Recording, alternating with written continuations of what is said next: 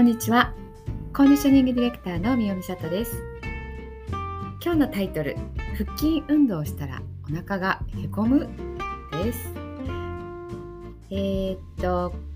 前回、前々回ですね、シットアップっていう、まあ、腹筋のやり方ですね。こう膝を立てて、手を頭の後ろに軽く添えて、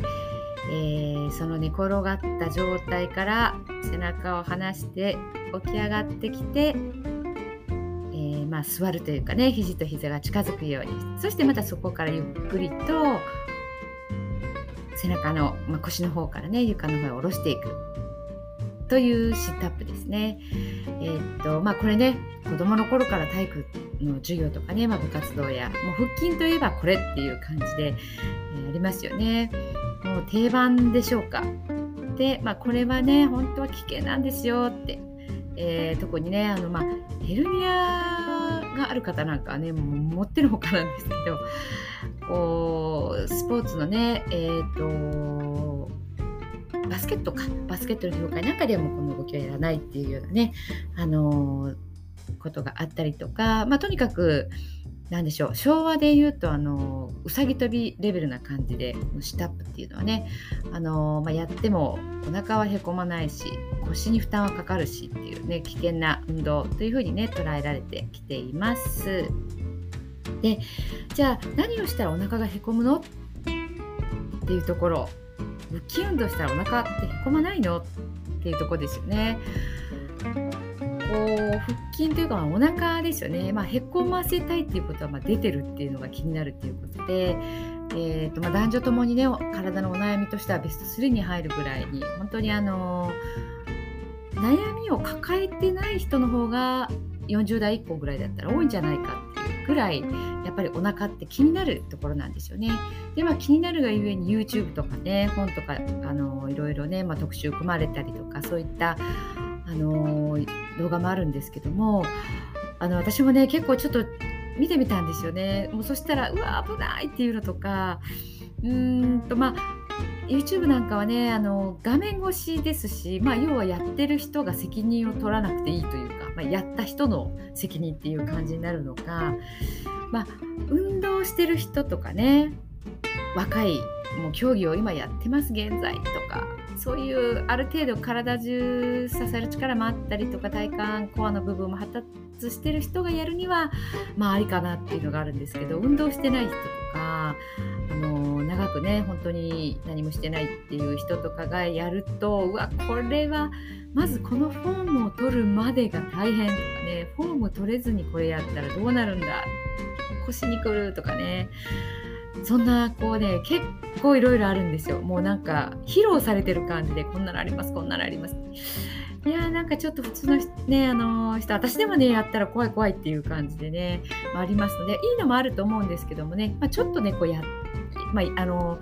まあ、もしねやりたいんだったらやってみてどっか痛みが出たりとかねちょっとここきついなと思ったらあのすぐにねやめた方がいいかなと思います。あの首を痛めたりとかねそうって知ってしまっても本当に大変ですからね。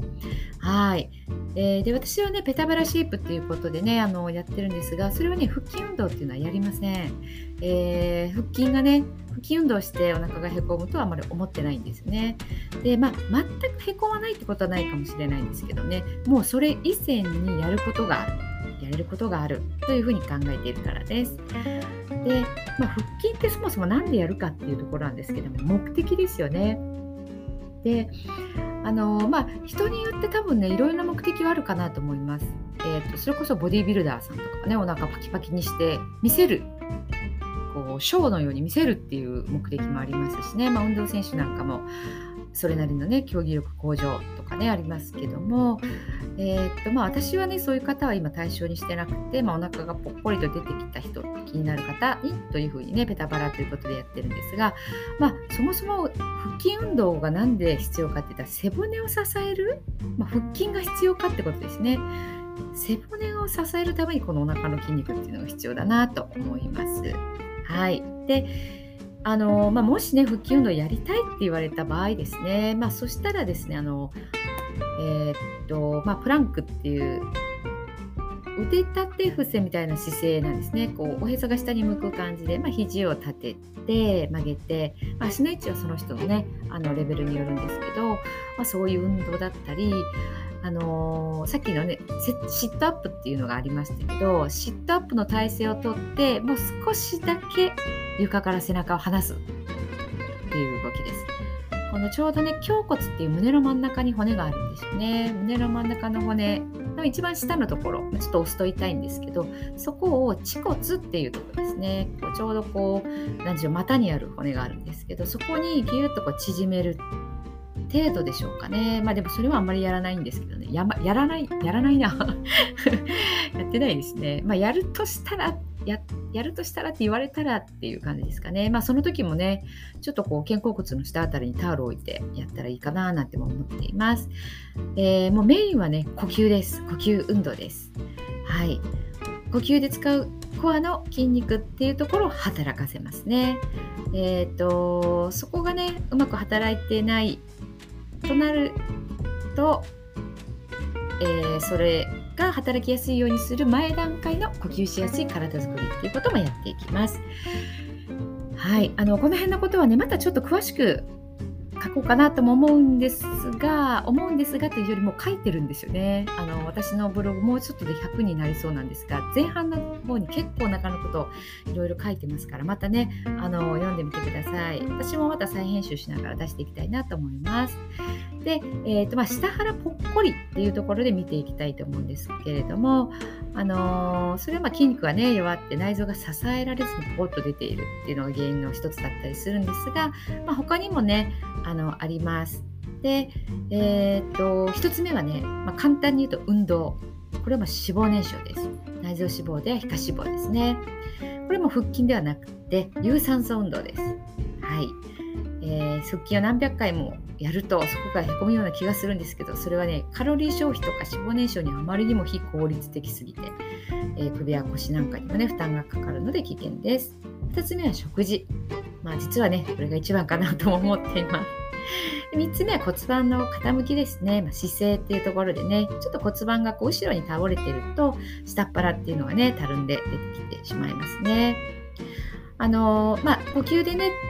えーと、筋筋トレって言ったらいいのかな？呼吸エクササイズっていうところでコアの筋肉をね天然のこうコルセットっていうところになるんですが、まあ、それをもう一回作り直しましょうっていうところを私はね、えーと、体操体操というか下腹バラシェイプの時にはお伝えをしています。はい最後の3つは本当にざっくりとお伝えしましたのでまたこれらもね分けて説明をしていきたいなというふうに思っています。はいえー、腹筋運動だけではお腹はねへこまないそんなことをお伝えしてみました。で、えー、直接ご指導できるイベントがあります。えーと、5月の29日岡山の早島というところの生かしの屋、えー、これはあのマルシェになるんですけどもねそこでねあのやりますので、えーと、ちょっと私のタイプタイプというかねどうやったらいいかな気になってる方は、まあ、ちょっと遠い方もいらっしゃるかもしれないんですがもしねお近くの方おられるようだったらぜひぜひあの来てください。えー、ご案内の方はですね、またノートの方にも一緒にね、あの、貼り付けておりますので、そちらもね、見ていただけると嬉しいです。ということで、えー、今日金曜日ですから、また来週ですね。はい。それではまた、ありがとうございました。